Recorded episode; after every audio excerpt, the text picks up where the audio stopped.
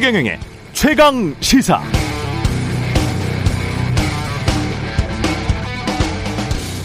네, 출입 기자들 코로나 감염으로 인해 중단됐던 대통령의 약식 회견이 하루 만에 재개됐다는 소식이 있었습니다. 대통령이 기자들 이렇게 자주 만나서 현안에 대해서 솔직하게 이야기하는 것, 저는 기본적으로 찬성합니다. 다만 모든 건 때가 있는 것이고 무엇보다 진실해야 합니다. 성경에도 나온 것처럼 뭔가를 찢어야 할 때도 있지만 찢어 놓은 것들을 봉합해야 할 때도 있고요.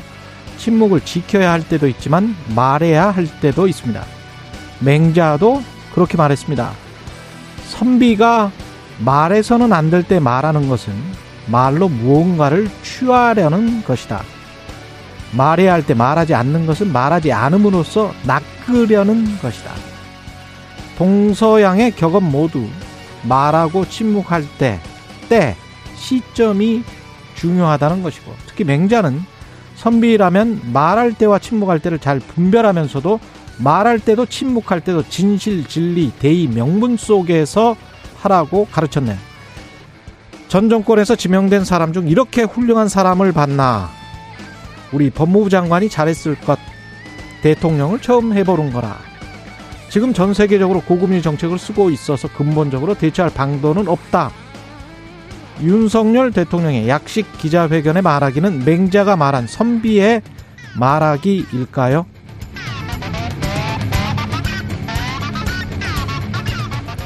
네, 안녕하십니까. 7월 13일 세상에 이익이 되는 방송 최경령의 최강시사 출발합니다. 저는 KBS 최경령 기자고요. 최경령의 최강시사 유튜브에 검색하시면 실시간 방송 보실 수 있습니다. 문자 자면은 짧은 문자 50원, 기문자 100원이 드는 샵 9730 유튜브 무료 콩 어플 많은 이용 부탁드리고요. 이번 주 청취율 조사 계속 진행되고 있습니다. 최경련의 최강시사로 다양한 질문, 의견 보내주신 분들 중 추첨을 통해서 시원한 커피 쿠폰 보내드리겠습니다. 오늘 인터뷰 국민의힘 조경태 국민의힘 의원과 당대표 중, 중징계 사태 그 후 좀 알아보고요. 8.28 전당대회 최고위원 출사표 낸 정청래 더불어민주당 의원 만나봅니다.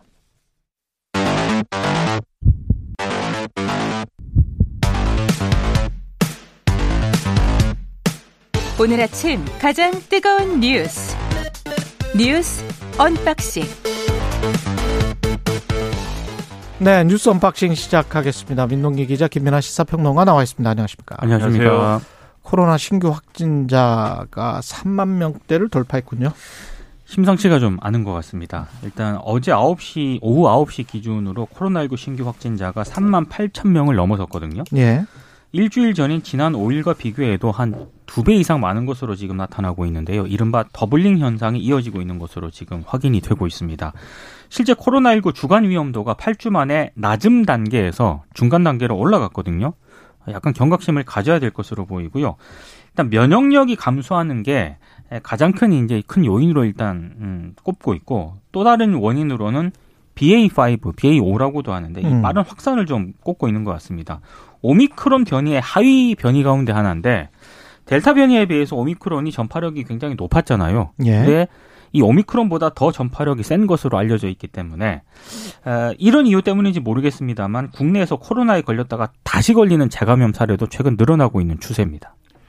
그 확실히 이제 어 이 면역 회피는 갖고 있는 걸로 이제 보이고요. 다른 음. 나라들의 사례나 이런 것들로 봐도 그리고 전파력도 상당히 강하기 때문에 이미 오미크론 대유행 때 어, 우리가 거리두기는 이제 더 이상 이제 효용이 없다, 뭐 상당히 낮다 이렇게 판단하지 않았습니까? 전파력이 워낙 강하기 때문에.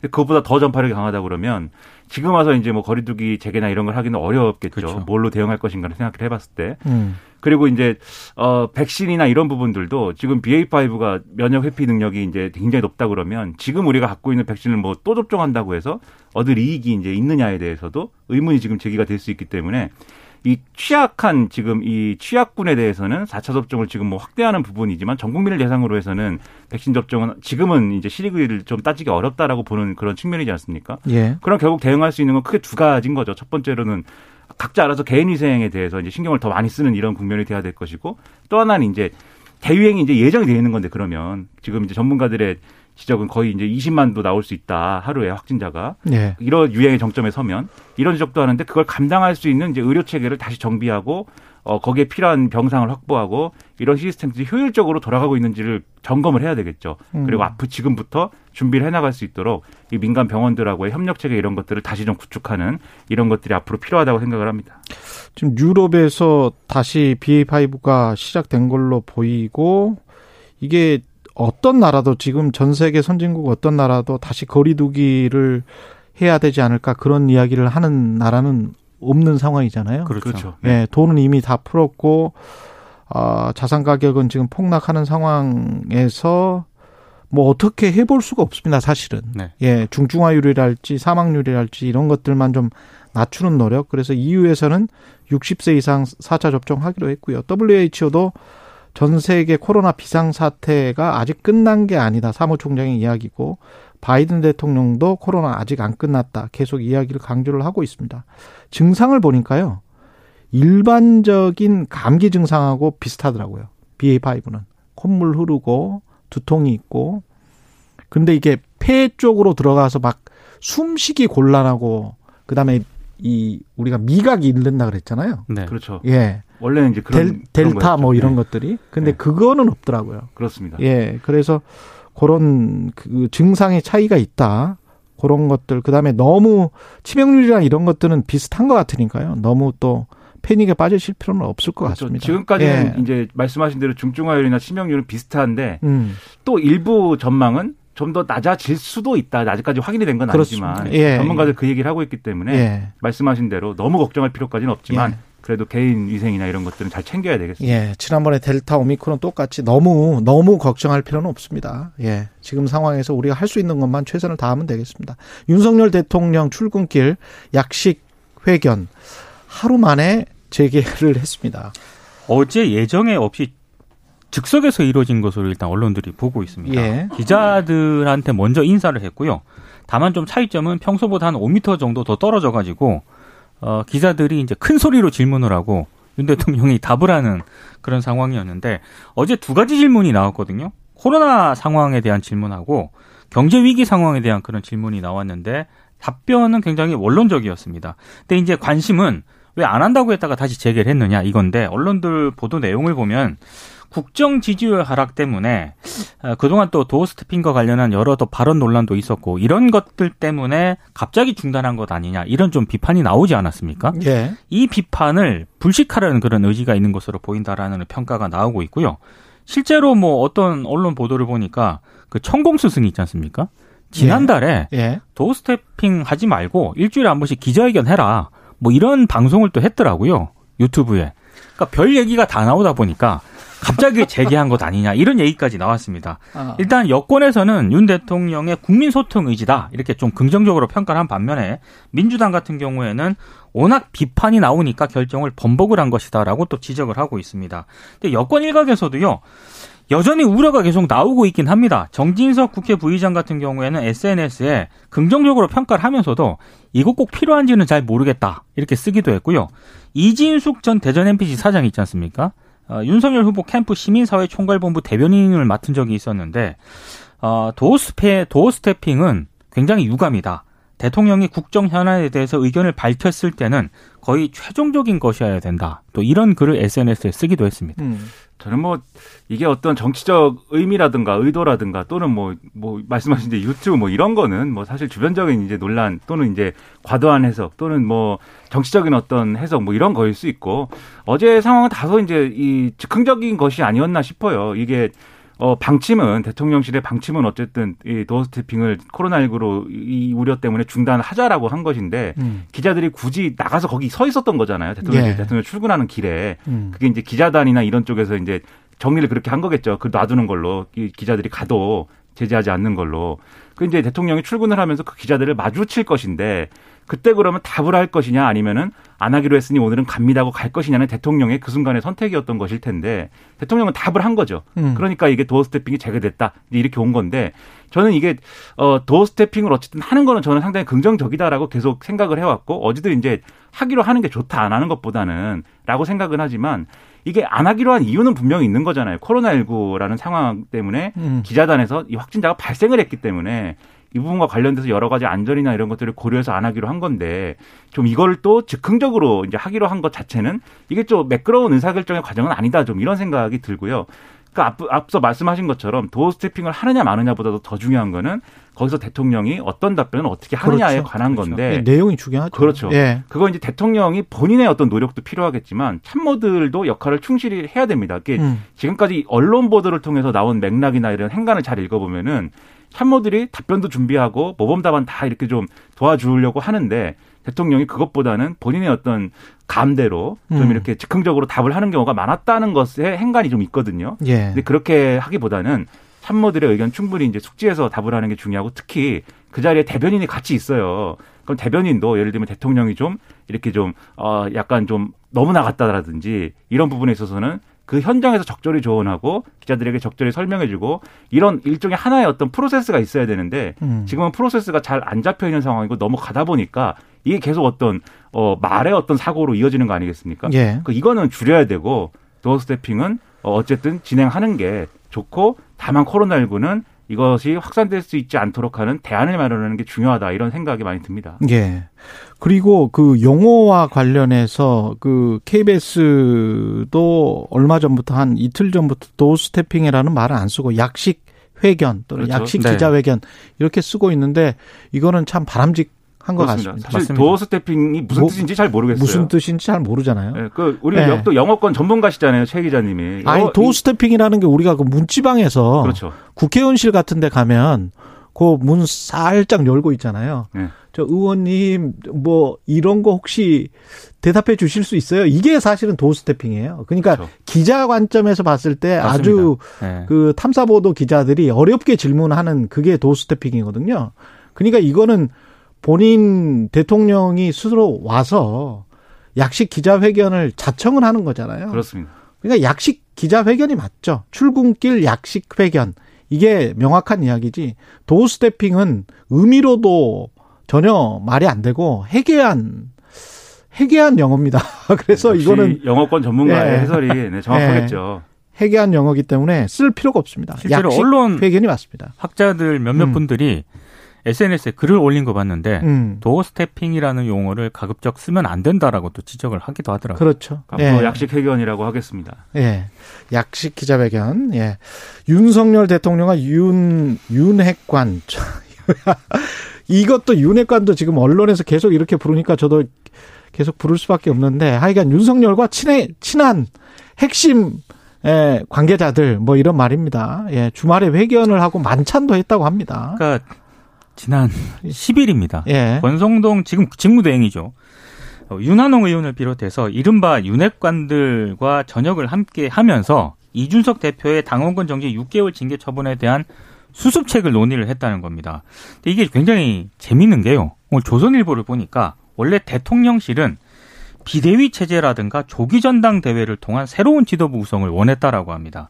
그러니까 직무대행 같은 경우에는 6개월 뒤에 이준석 대표가 복귀할 여지가 있기 때문에 그것보다는 뭐 비대위 체제로 가는 게 좋겠다라는 그런 거였는데 근데 권성동 직무대행이 윤 대통령과 만난 자리에서 지금 이준석 대표의 6개월 당원권 정지가 이른바 권위가 아니라 사고다. 그래서 직무대행 체제로 갖는 게 맞다. 이제 이런 의사를 전달을 했다는 거고요. 여기에 대해서 윤석열 대통령이 수긍한다는 뜻을 밝혔다라는 겁니다. 이후에 다 아시겠지만 그 다음 날인 11일 뭐 최고위 초재선 중진 모임을 거쳐서 의원총회에서 직무대행 체제를 추인을 받지 않았습니까? 그래서 나왔던 얘기가 아 이게 권성동 직무대행 체제에 윤심이 좀 반영이 된 것 아니냐 이런 해석이 나왔는데 아, 근데 친윤계 일각에서는요 반론도 있습니다. 권성동 직무대행이 오히려 윤심을 이용했다 이런 비판인데 이게 왜냐하면 음. 그냥 윤 대통령은 그냥 당이 알아서 해라 이렇게 원론적으로 얘기를 했을 뿐인데 이거를 지금 마치 직무대행 체제에 윤심이 반영이 된 것처럼 권성동 어, 원내대표가 이용을 했다. 이제 이런 비판인 호가 겁니다. 호인가? 그러니까 이게 사실 어 이 초미의 관심사는 예를 예. 들면 국민의힘 내에서 권성동 원내대표가 이 당 대표는 지금 이제 사고 상태이고 그렇기 때문에 다- 내가 이제 직무대행을 하는 것이고 그리고 조기 전당대회는 불가능하다라는 설명을 할 때 반발하고 싶은 마음들을 다 갖고 있었을 거거든요. 당권자들도 그렇고 네. 친윤계 의원들도. 그런데 이 얘기가 나올 때 그런데 대통령에게도 이 내용을 보고했다 라는 설명이 곁들여지면은 그거는 반발한 성격의 것이 아니게 되는 거거든요. 자연스럽게 지금 상황에서는. 그 그래서 저도 이제 평론가의 입장에서 볼 때 권성동 원내대표가 저렇게 조기에 상황을 정리하면 좀 논란이 있을 것 같은데라고 생각했는데 별 논란 없이 그냥 쭉 지나와서 지금 끝나버렸습니다. 이 얘기가. 그렇죠. 예. 그러면 당연히 이제 아마 당내에서 국회의원들은 이 윤심에 대한 어떤 고려를 했을 텐데 근데 지나고 보니까 어 이게 권성동 원내대표가 윤석열 대통령을 만나서 어 이 윤석열 대통령의 윤심을 확인을 해가지고 했다기보다는 일종의 보고를 하고 그 보고에 대해서 보고의 근거가 또 당원 당규상 이렇습니다라고 하는 거면은 윤석열 대통령이 그런 거 신경 쓰지 말고 그냥 조기 전당대회 해 이럴 수가 없는 거잖아요. 그러니까 이 상황을 적절히 이용한 거 아니냐 이제 뒤늦게 이제 이런 얘기 나오는 건데 또 하나 이제 눈여겨 볼 만한 점이 이 만찬 자리에 이 일부 보도를 보면은 장재원 의원도 초청을 받았다라는 거거든요. 근데 선약을 이유로 해서 가지 않았다라는 거고 그 선약이라는 거는 부산시장이랑 밥 먹었다며요. 그렇죠. 예. 장재원 의원은 지역구가 부산이고 예. 부산시장하고 밥을 먹었다라는 거죠. 예. 근데 이게 또 상식적으로 생각을 해볼 때 대통령실에서 초청을 했는데 나는 부산시장을 만나야 되니까 안 갑니다. 라고 할 수 있는 정치인이 얼마나 있을까요? 그러니까 네. 용, 용기가 있다. 아니 근데 오늘 중앙일보 보도를 보면은요 굉장히 예. 좀 중요한 게 장재훈 의원하고 예. 권성동 원내대표가 흔히 말해서 이준석 당원권 정지 6개월 그 징계 있지 않습니까? 그걸 두고 장재훈 의원 같은 경우에는 비대위 체제로 가야 된다. 음. 이런 의견을 제시를 했다는 거고 이제 그렇죠. 권성동 원내대표는 그게 아니었던 거죠. 그 비대위 체제로 가야 된다라고 하는 게 장재원 의원이랄지 김기현 전 원내대표랄지 이런 분들은 좀 빨리빨리 이준석 체제에서 멀어졌으면 좋겠다 이런 거 아니에요? 그렇죠. 그렇죠. 예. 이번 기회에 정리할 거 확실히 정리해야지 음. 6개월 후에 복귀할 가능성 남겨놓는 거 안 된다라는 의견일 텐데 음. 근데 만약에 초청을 받아서 권성동, 장재원 이렇게 있는 그림이었다라고 하면 아 싸움 났을 수 그렇죠. 있죠. 권성동 원내대표가 이 보고를 할 때 당연히 반대하거나 다른 얘기를 했겠죠. 음. 그럼 상황이 복잡해졌을 텐데 아마 그 상황을 피한 거다라고 볼 수 있는 그런 행동이고 네. 그러면 그 전에 사실은 페이스북에 영원한 형님이십니다. 뭐 이러면서 권성동 의원한테 그렇게 이야기를 했, 그렇죠. 잖아요 그 자기 모임을 할 때 그러니까 예. 꽤 맞춰지네. 그렇죠. 그러니까는 어느 정도 권성동 어, 원내대표의 충돌은 피하면서도 아. 어느 정도의 이제 이제 할 수 있는 어떤 여지를 두는 건데 결과적으로 근데 이 상황이 보여주는 건 뭐냐면 당에서 이러저러하게 하기로 했고 제가 이렇게 하기로 했습니다를 보고해야 되는 권성동 원내대표의 입장과 그렇죠. 굳이 거- 그 자리에 안 가도 되는 장재원 의원의 입장을 생각해 보면 당내 타이틀은 없으니까요. 지금. 그렇죠. 그렇죠. 예. 누가 더 대통령하고 실질적으로 가까운가가 좀 드러난다고 저는 생각을 합니다. 윤심은 과연 어디로 가 있는가? 음. 이게 언론들의 오늘 해석입니다. 가야만 하는 사람과 예. 가지 않아도 되는 사람 예. 누가 가까운가? 네. 게다가 초선 모임에서 유상범 최영두 의원이 마이크 꺼진 줄 모르고 해- 이야기를 했는데 사실은 이게 핵심이에요. 그러니까 6개월 내에 경찰 수사가 어떻게 진행돼서 성상납 성접대 의혹이 어떤 방식으로 밝혀질지 또는 안 밝혀질지에 따라서 또 상황이 가변적입니다. 그러니까 이게 MBC를 통해서 음. 비공개 회의였거든요. 예. 근데 대략 이런 겁니다. 여러 얘기를 했는데 핵심은 지금 유상범 의원 같은 경우에 어 6개월 징계 정지를 먹지 않았습니까? 징계를. 근데 음. 그 사이에 만약에 기소가 나오면은 그렇죠. 징계를 다시 해야 되는 것 아니냐. 음. 이렇게 얘기를 하는 거고 최영두 의원이 아니 이거 아닐 경우도 좀 생각을 해봐야 되는 것 아니냐 이렇게 얘기를 하니까 또 유상범 의원이 지금까지 조사한 것을 보면 뭐 이렇게 얘기를 합니다. 그러니까 음. 한마디로 이준석 대표의 성상납 의혹이 인정이 될 가능성을 굉장히 방점을 찍는 듯한 그런 얘기였거든요. 이 의원들끼리의 이야기입니다. 그렇습니다. 예. 그러다가 마이크를 갑자기 이제 치우면서 음. 예, 이제 어, 이 장면이 연출이 됐는데 예. 문제는 이게 과연 어 정말로 지금까 마이크가 켜진 줄 몰랐던 것이냐 아니면 대화 내용을 좀 기자들한테 들으라고 일부러 좀 한 것 아니냐 그럴 수도 있어요. 여러 해석이 나오고 있고요. 네. 어찌됐든 이게 MBC를 통해서 보도가 된 뒤에 음. 유상범 의원실이 입장을 내놓았습니다. 아니 이거 언론과 비공개로 합의했기 때문에 음. 모든 취재단이 밖으로 나간 상황이었다. 그런데도 불구하고 특정 언론이 합의에 반해서 이 촬영한 영상을 보도한 것은 굉장히 유감이다. 이렇게 입장을 내놓기는 했습니다. 마이크는 그대로 있었단 말이죠. 거기에. 마이크는 계속 있다가 나중에 네. 켜진 걸 알고 마이크를 돌리는 장면이 나오거든요. 근데 이게 늘 반복되는 장면인데 꼭 이런 일이 또 발생을 합니다. 이전 정권에서는 이제 그 이인영 당시 원내대표하고 김수현 수석하고 그렇죠. 공- 예. 이- 뭐 거의 집권 4년 차 같다. 공무원들이 말을 안 듣는다. 이 얘기를 그렇죠. 하는 바람에 시끄러웠는데. 예. 근데 이게 좀 어 이게 하나의 해프닝일 수도 있는데 음. 그런데 또 어 좀 주목이 되는 건 이 유상범 의원이 이 얘기를 주도를 하잖아요. 그렇죠. 지금. 음. 이 최영도 의원이 한 실질적으로 한 얘기는 예를 들면 이게 경찰에서 음. 이준석 대표가 뭐 여러 가지로 뭐 정황이 뭐 일부 확인됐다 하더라도 공소시효가 지났다거나 해가지고 무죄가 나올 수 그렇죠. 경우에. 이게 예. 혐의가 없, 어, 혐의가 없다로 없다. 정리할 경우에 애매하지 음. 않느냐 그러면 음. 상황이 그러니까 가벌성이라는 용어를 썼는데 그렇죠. 가벌성이 있어야 되는 거 아니냐 이 음. 징계가 명분이 있으려면 그 얘기를 하는 건데 거기에 대한 답이거든요. 유상범 의원 답은 그게 뭐 형사적으로 무혐의가 나오더라도 일정 부분 상황이 확인이 되면은 거기에 대해서 잘 이 거짓말로 이렇게 뭐 어, 그렇지. 했다거나 하는 건 추가로 해야 된다라고 얘기를 하는 건데 근데 유상범 의원이 윤리에 들어가는 사람이에요. 맞습니다. 아, 그렇군요. 그렇죠. 윤리 내에서 이 여러 가지 상황을 주도할 수 있는 입장이고 음. 그리고 유상범 의원 또 검사 출신 아닙니까? 그러네. 이런 것들이 이제 연결이 이렇게 뭐 이렇게 되면 음. 이준석 대표 입장에서는 사실 이것도 얘기하기 좋은 소재입니다. 봐라 윤리가 일정 정도 편향을 가지고 음. 어 이렇게 좀 불공정한 어떤 그런 이 결정을 한 거 아니냐라고 얘기할 수 있는 근거도 될 수가 있어가지고 이미 편견을 가지고 있다. 그렇죠. 음. 그래서 아. 이게 아마 그런 쪽으로 얘기가 좀 흘러갈 수도 있기 때문에 예. 향후 대응이 또 중요하게 된 거죠. 민주당 최고위원 출마 선언은 잇따라 나오고 있습니다. 고민정 의원하고 윤영찬 의원이 최고위원 출마를 선언을 했는데요. 고민정 의원이 기자회견에서 민주당은 누군가의 당이 아니다. 민주당은 나만이 고칠 수 있다는 독선적 사고로는 서로에 대한 상처만 깊어질 뿐이다. 이 얘기를 했거든요. 예.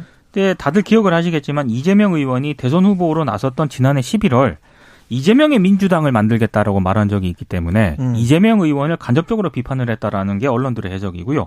윤영찬 의원도 역시 최고위원 출마 선언에서 아, 다른 당원을 향해 멸칭을 부르며 조롱하는 이는 당원이 아니다. 그러니까 팬덤 세력을 좀 비판을 했습니다. 음. 아, 그래서 언론들의 해석은 두 사람의 출마로 최고위원 선거가 최경영 기자가 별로 안 좋아하지만 친명 대 음. 비명의 구도가 됐다라는 게 대략적인 해석이고요. 친명, 비명, 삼지대, 뭐, 개별 의원들, 뭐, 이렇게 하겠습니다. 그렇습니다. 그리고 뭐 비명계 의원인 고영인 송갑석 의원도 예. 오늘 최고위원 출마를 또 선언할 예정입니다. 어. 네, 진짜 비명 어감은 좀 안 좋네요. 비명을 치명, 반명?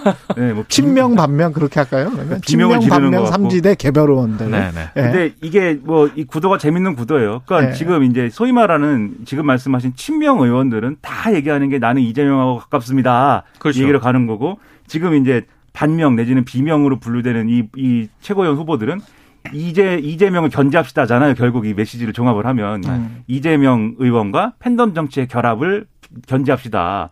그러니까 결국은 이재명이냐 아니냐로 구도를 깔고 가는 거에 대해서 예. 그런 선거 퇴행적이다라는 말씀 여러 번 드렸지만 마찬가지 구도가 여기저기 또 확인돼서 여러모로 좀 의문스러운 점이 있고 이게 결국 나중에 이재명 의원이 당대표 되는 건 어느 정도 기정사실로 보잖아요. 이제 평론가들도 그렇고. 그렇더라고요. 근데 이거는 평론가들의 평이지 실제로 선거는 뚜껑을 열어봐야 아는 거긴 합니다만. 예. 하지만 그런 얘기 나오는 상황에서 최고위원회가 그러면 어떻게 구성되느냐도 이재명 대표가 만약에 탄생할 경우에 얼마나 탄력을 받을 수가 있는지가 주목이 되는 거거든요. 음. 만약에 다섯 명 중에 이 최고위원 선출한 선출한 다섯 명 중에 두 명 이상이 어 이른바 비명계 의원으로 짜여지면은 음. 아마 의사 결정이나 이런 과정에서 진통이 많을 거다라고 하는 얘기가 이제 당내 선거 구도에 영향을 미치고 있기 때문에 예. 그래서 이제 이재명이냐 아니냐 지금 논쟁으로 가는 건데 좀더 포지티브한 선거 했으면 좋겠습니다. 예. 오늘 오전 7시 30분에 서해 5도 지역에 호우 경보가 발효됐습니다. 어. TV, 라디오, 스마트폰 통해서 기상 상황 확인하시고요. 차량은 속도 줄여서 운행하고 물에 잠긴 도로, 지하차도, 교량 등은 통행하지 않아야 합니다. 개울가, 하천변, 계곡, 해안가 등 급류나 침수 위험 지역에서는 접근 침수 위험 지역에 접근하지 말고요. 즉시 안전한 곳으로 대피 하시면 좋겠습니다. 공사장, 전신주, 지하 고- 공간 등 위험 지역에는 접근하지 않도록 하고 농촌 지역은 농작물, 시설물 피해가 발생하지 않도록 배수로 정비 잘 하시기 바랍니다. 행정안전부에서 알려드렸고요. 예, 여기까지 호우 경보가 나왔기 때문에 이거는 뭐 의무 사항이니까 KBS는 예, 알려드렸습니다. 뉴스 언박싱 민동기 기자 김민아 평론가였습니다. 고맙습니다. 고맙습니다. KBS 1라디오 최경영의 최강 시사 듣고 계신 지금 시각은 7시 44분입니다.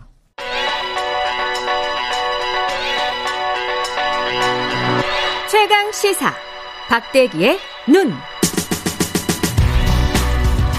네, 최경련의 최강 시사 박대기의 눈 시간입니다. 스리랑카 상황이 심상치가 않은데 지금 대통령 관저하고 뭐 이런 소식들은 다 보셨을 거예요, 영상도. 우리에게 시사하는 바가 뭔지 박대기 기자와 알아보겠습니다. 스리랑카는 우리가 다 잘 아는 국가죠. 이게 불교 국가잖아요. 예, 그렇습니다. 예. 전 국민 70%가 불교도고요. 위치는 인도 밑에 있는 섬 기억하시면 될 것 같습니다. 음. 인도 약간 오른쪽 밑에 있는 섬이고요. 어, 실론티라는 말 들어보셨을 맞아요, 겁니다. 맞아요. 예. 네, 실론이 바로 스리랑카의 옛날 이름인데요. 예.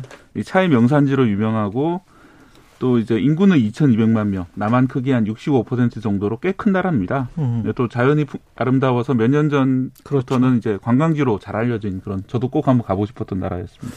근데 어쩌다가 이 대통령궁 점거까지 이렇게 이어지게 됐나요? 네, 먼저 경제난이 있었습니다. 지난 5월 달에 예, 국가 채무를 갚을 수 없다 디폴트 선언을 했고요. 예, 부- 국가 부도 상태에 빠졌다고 이렇게 표현을 하죠. 음. 예, 가장 힘든 거는 현재 원유가 안 들어오고 있다는 건데요. 그래서 주유소에서 그 석유를 살려면은 보통은 3일 정도 밤낮을 기다려야지 한 통 정도로 받을 수 있다라고 합니다. 그랬죠. 그리고 물가도 50% 넘게 1년 전보다 치솟았고요. 이 국민 불만이 점차 이렇게 누적되는 상황에서 지난 9일 날 시민 수천 명이 급기야 이제 대통령 집무실과 관저를 습격해서 점거하는 사태까지 벌어진 겁니다.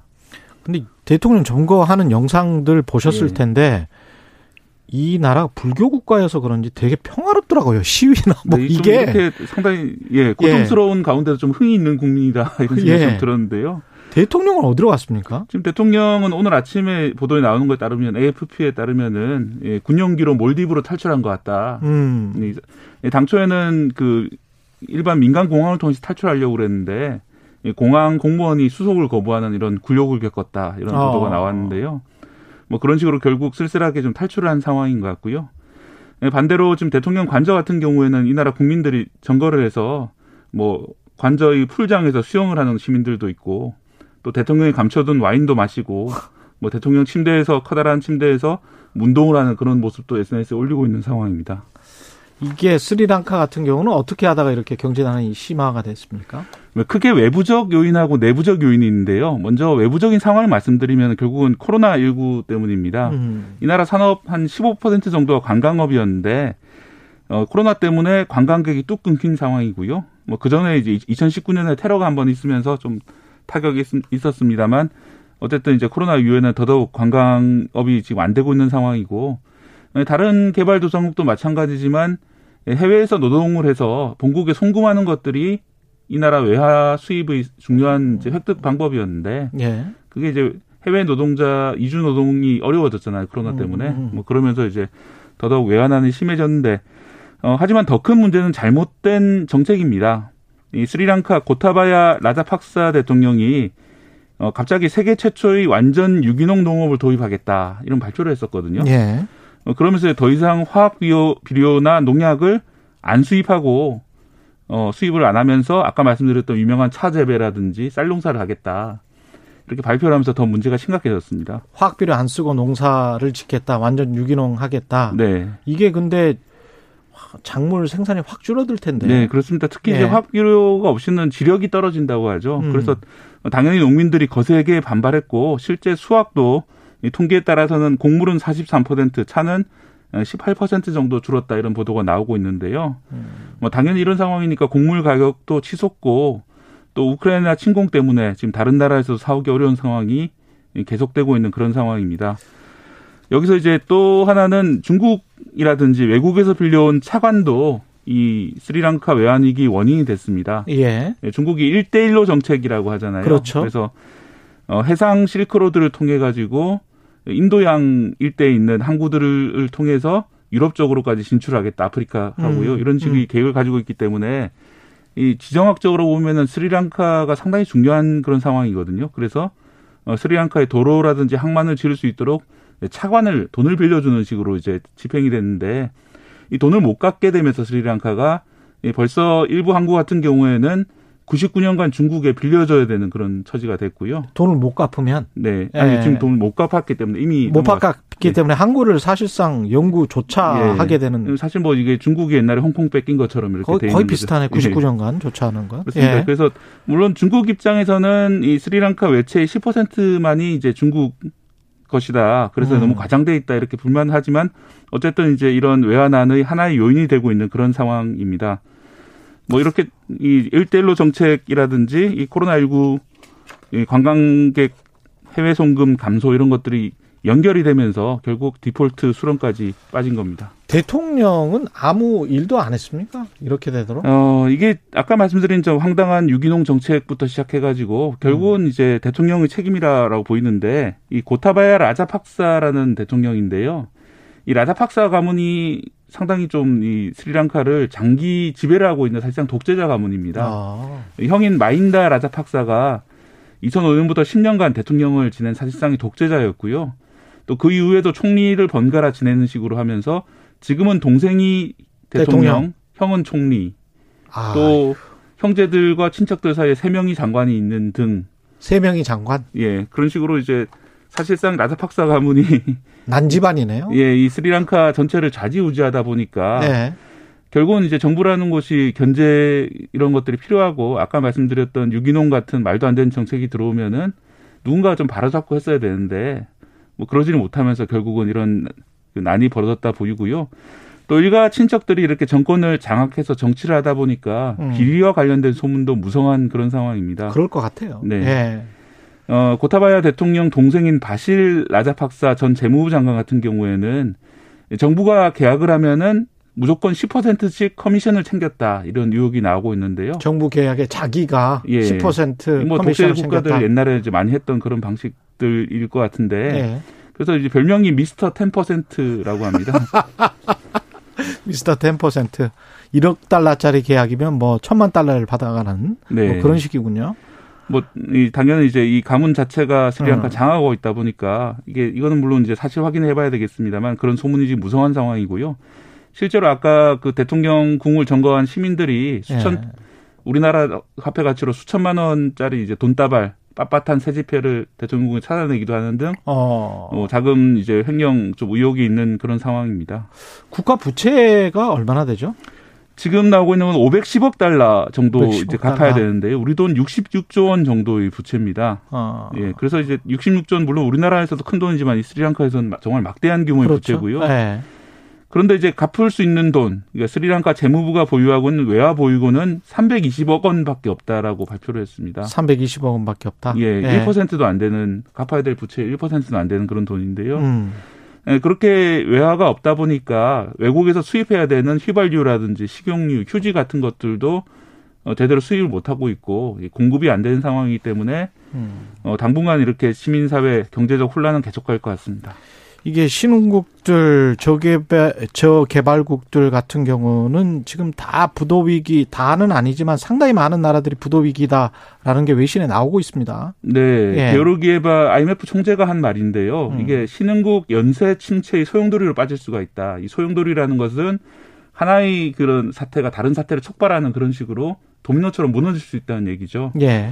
생각해 보시면 과거에 우리나라가 경험했던 IMF 사태, 구제금융 사태도 어, 동남아시아 쪽에 있었던 그렇죠. 구- 예, 그런 사태들이 일파만파로 번지면서 우리나라까지 왔던 것인데 그 바투아 폭락 이후에 우리로 왔습니다. 예, 그 비슷한 일이 이 스리랑카를 시작으로 음. 또 위험한 국가들이 있거든요. 예를 들어서 엘살바도르 같은 경우에는 이 가상화폐를 통화로 했다가 그렇죠. 상당히 그렇죠. 어려운 상황인데요. 예.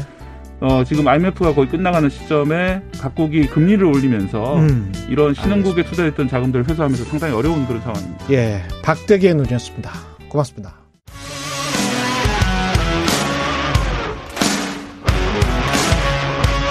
오늘 하루 이슈의 중심 최경영의 최강 시사. 네, 국민의힘이 초유의 당 대표 징계 후폭풍을 권성동 직무대행 체제로 수습하기로 했습니다. 그런데 혼란의 불씨가 완전히 꺼진 상태는 아닌 것 같습니다. 국민의힘 중진 의원이죠. 아, 조경태 의원 연결돼 있습니다. 안녕하세요, 의원님. 네, 안녕하세요. 조경태입니다. 예. 이번 결정은 어떻게 보십니까? 직무대행 체제?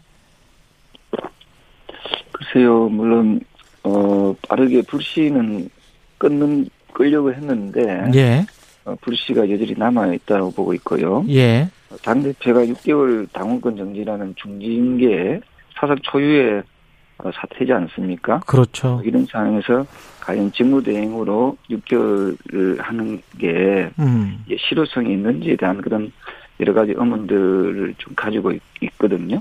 실효성이라는 거는 구체적으로 어떤, 어, 6개월이라면 상당히 꽤 긴 기간이지 않습니까? 예, 긴 기간 동안에 그 대표가 없는 상태에서 이게 계속 그 집권 여당이 계속 그렇게 갈 수 있는지에 대해서 음, 그 어떤 여러 가지 어좀 어, 어렵지 않겠나 하는 분위기들도 많이 있다 이런 말씀 드리고 싶습니다. 리더십 이 부재할 수 있다. 그런 말씀이신가요?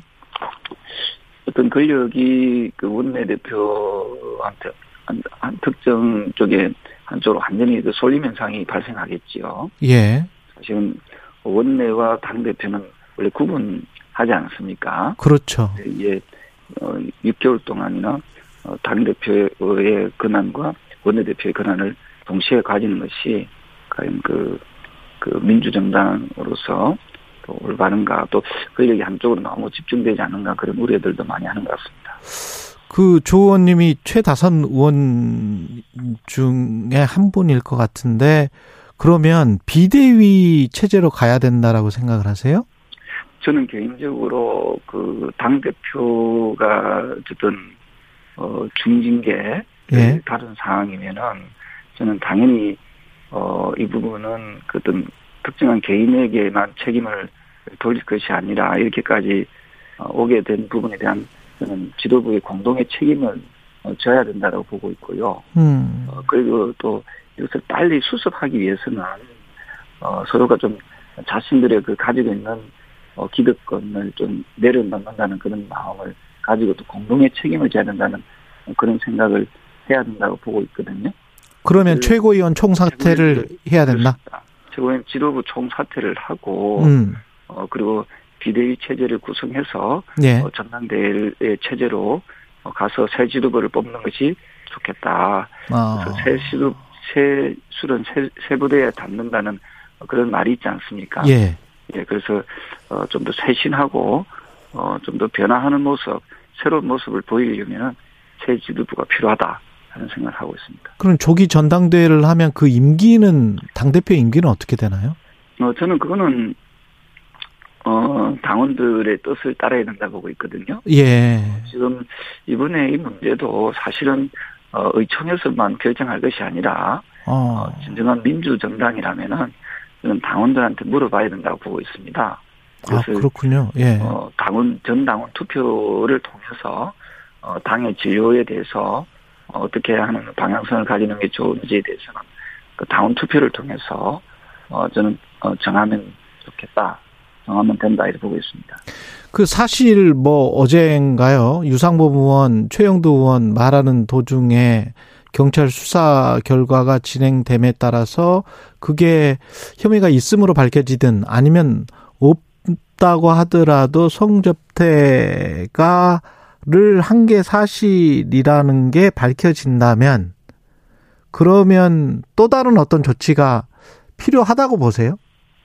지금 상황에서? 그런 논란들이 계속해서 꼬리에 꼬리를 물어서 음. 어, 그런 그 발생할 수 있는 거 아니겠습니까? 예.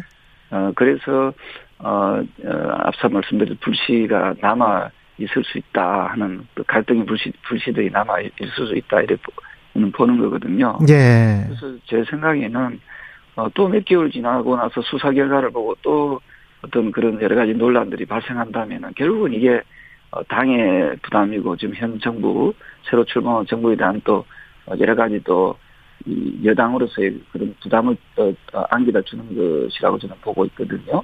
어, 어, 그래서 어, 지금이라도 어, 저는 그 당원들께 전 당원들께 어, 우리 당의 그 진로에 대해서 어, 명확하게 의사를 물어보고 왜냐하면 당의 주인은 우리 당원이지 예, 않습니까? 예.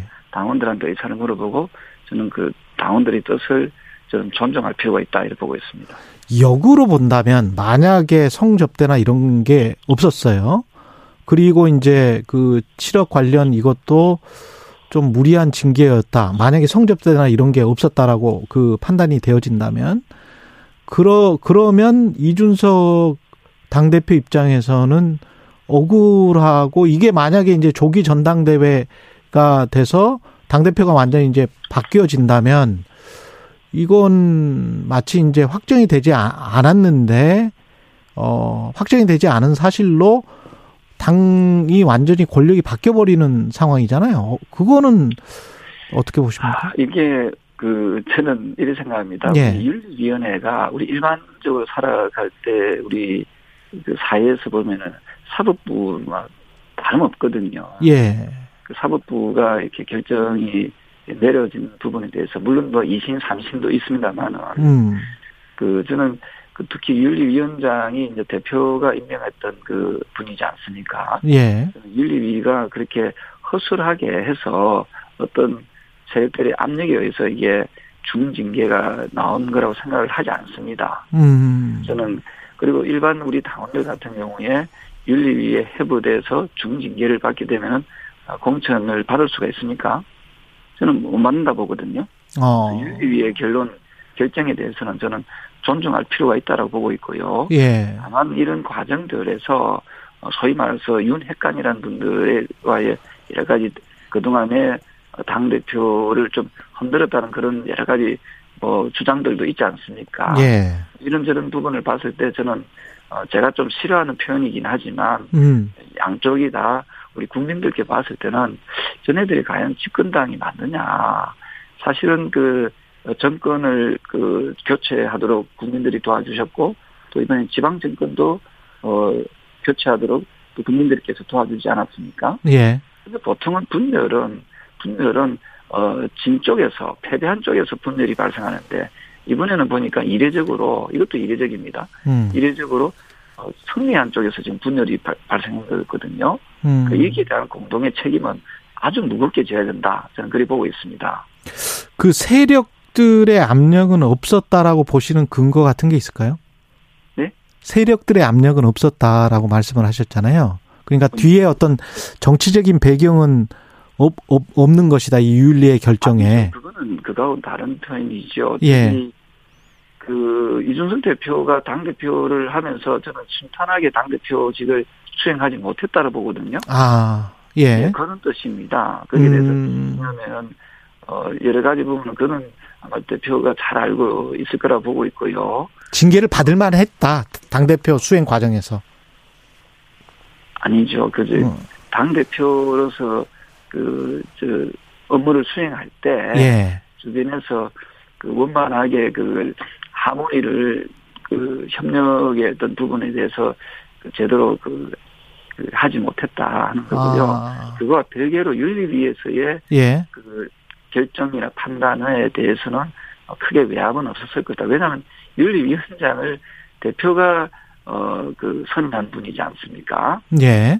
그래서 그거와 그 별개로 봐- 보는데 문제는 당이 혼란스럽고 분열상을 만든 것은 예. 어, 비단 당 대표 1인에 대한 책임으로만 돌리지는 돌려서는 안 된다는 거지요.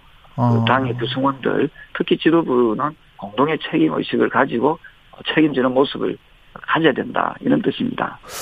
어제 보도에 따르면 안철수 의원의 토론 모임에 다녀오셨잖아요.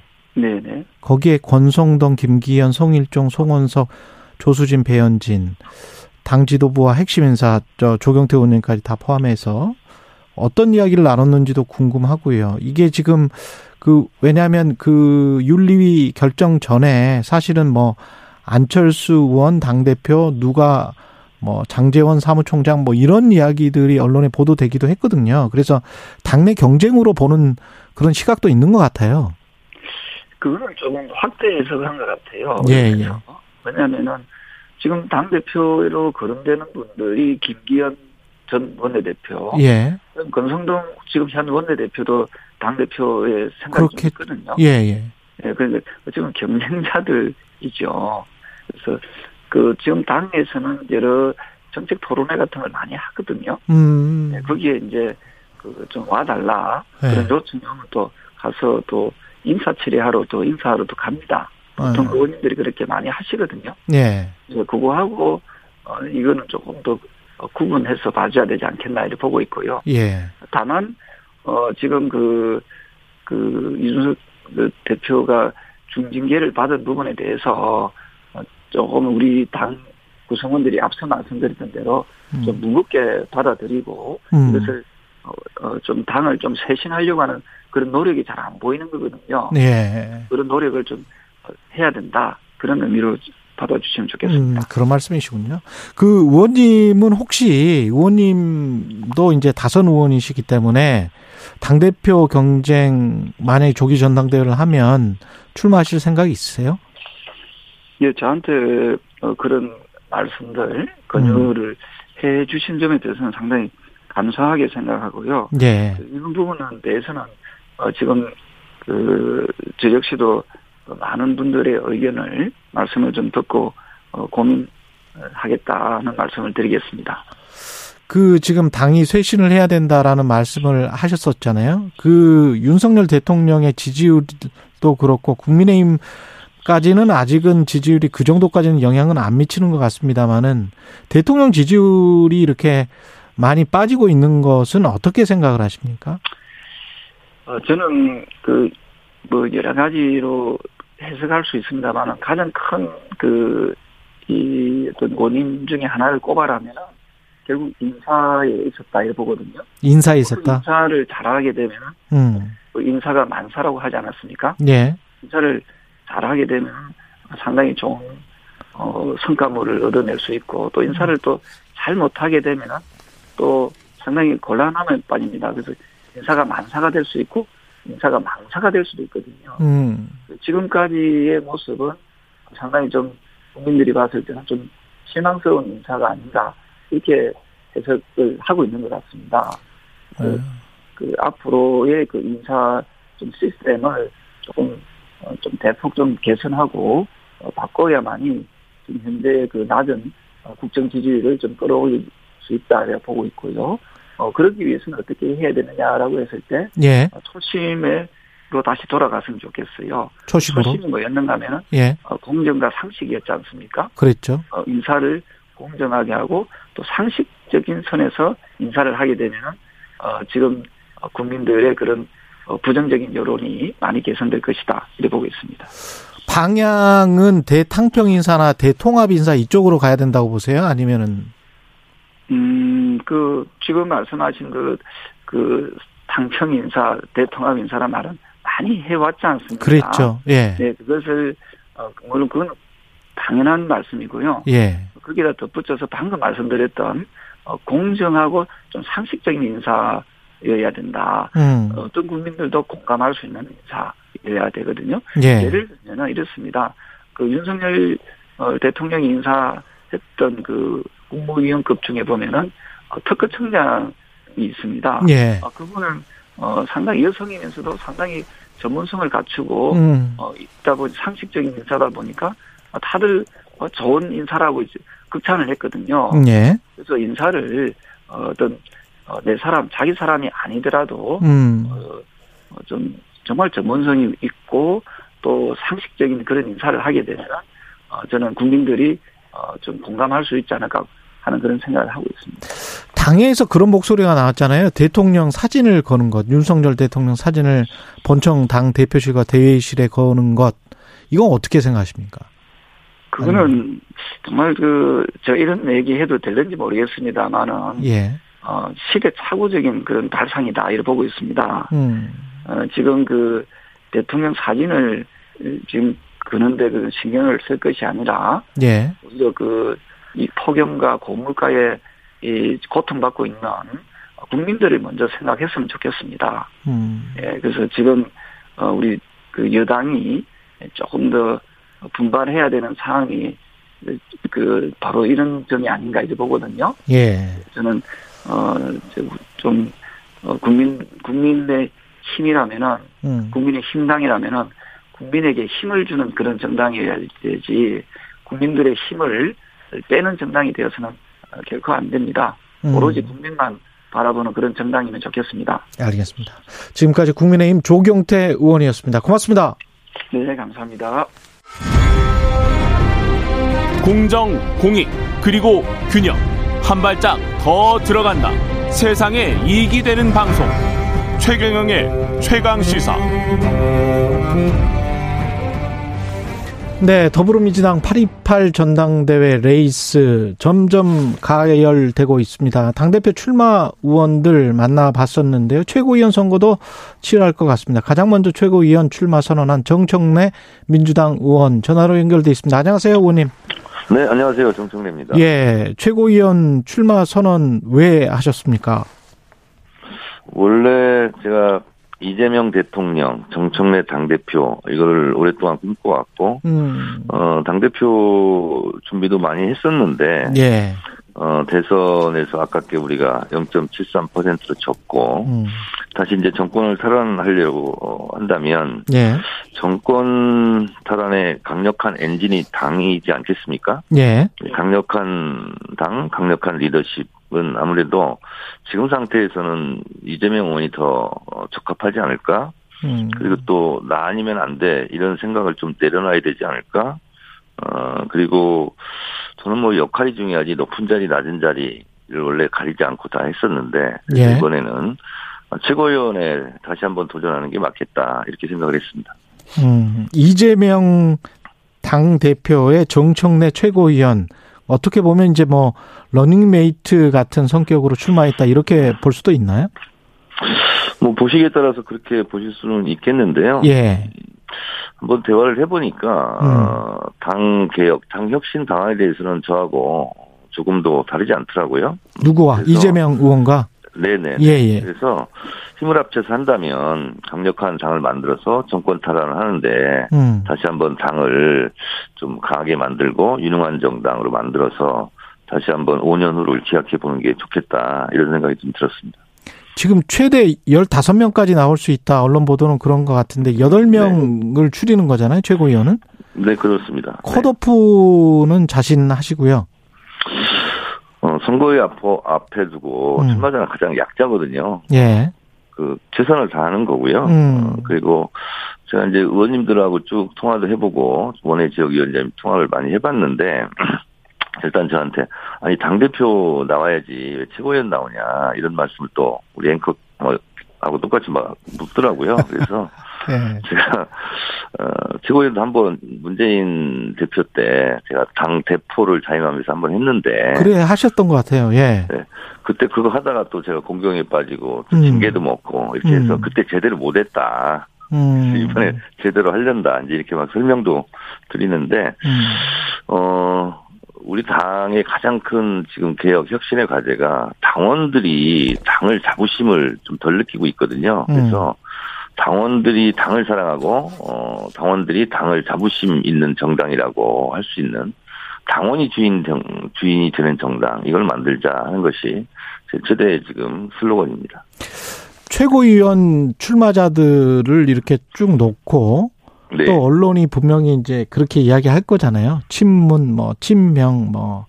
뭐 삼지대까지 이야기할까요? 여러 네네. 가지 이분법으로도 이야기하고 그럴 텐데 이게 이제 서- 당내 분위기도 실제로 그런 그 적대시 하는 대결 구도, 어떤 배제 구도 이런 것들이 있습니까? 이제 여의도에 갇힌 갈라파고스 같은 그런 고립적인 사고 방식이거든요. 예. 그게. 그리고 언론의 그 악의적인 저는 프레임이라고 생각하고요. 음, 당원과 지지자 국민들은 이미 문재인 대통령을 지지했던 분들은 당연히 대선 후보인 이재명 후보를 다 지지하는 거죠. 다시 말해서 친문이고 친명인 거거든요. 예. 그래서 지금 지지자와 당원들은 다 이동해 있어요. 음, 근데 아직도 이별의 끝을 부여잡고 개파의 끝을 부여잡고 있는 국회의원들 몇 명이 지금 문제인 거예요. 음. 일종의 문화 지체 현상입니다. 국회의원들 몇 명이 문제다. 네네. 그렇습니다. 예. 그 출마 선언하시면서 그러면 그 의원들도 근데 참 다 포용하고 같이 가야 되는 거는 맞잖아요. 민주당 혁신과 쇄신에서. 네, 뭐 당연합니다. 근데 예. 이제 혁신과 개혁을 하면 아무래도 개인적인 손해를 보는 분들은 좀 불편한 마음이 있지 않을까 이런 생각이 좀 들거든요. 어. 그래서 예를 들자면 제가 지금 주장하고 있는 게 이런 거잖아요. 예. 대통령 직선제 투표를 우리가 지난 대선 때 하지 않았습니까? 그랬죠. 그러면 대통령도 한 표, 국민도 한 표잖아요. 예. 이게 당연한 민주주의 투표 정신 아닙니까? 음. 근데 당 대표를 뽑는데 당 대표도 한 표, 국회의원도 한 표, 당원도 한 표 이게 아니잖아요 지금. 그렇죠. 그 예를 들자면 예. 중앙대의원 한 표가 권리당원 53표라는 거 아닙니까 지금? 그렇다면서요. 예. 그런데 그 국회의원 지역구별로 45명의 안팎의 중앙대의원이 있어요. 음. 거의 국회의원이 뽑는 거거든요. 그렇더라고요. 예. 그러면 53표 곱하기 45명 그러면 2,400표나 돼요. 국회의원 한 명이 국회의원 한 명이 2,400표를 영향력을 행사하는 거죠. 권리당원. 권리, 권리당은 2,400표. 권- 권리당원의 2,400표에 맞먹는 음. 중앙대의원 45명, 한 명당 53표로 계산되니까 예.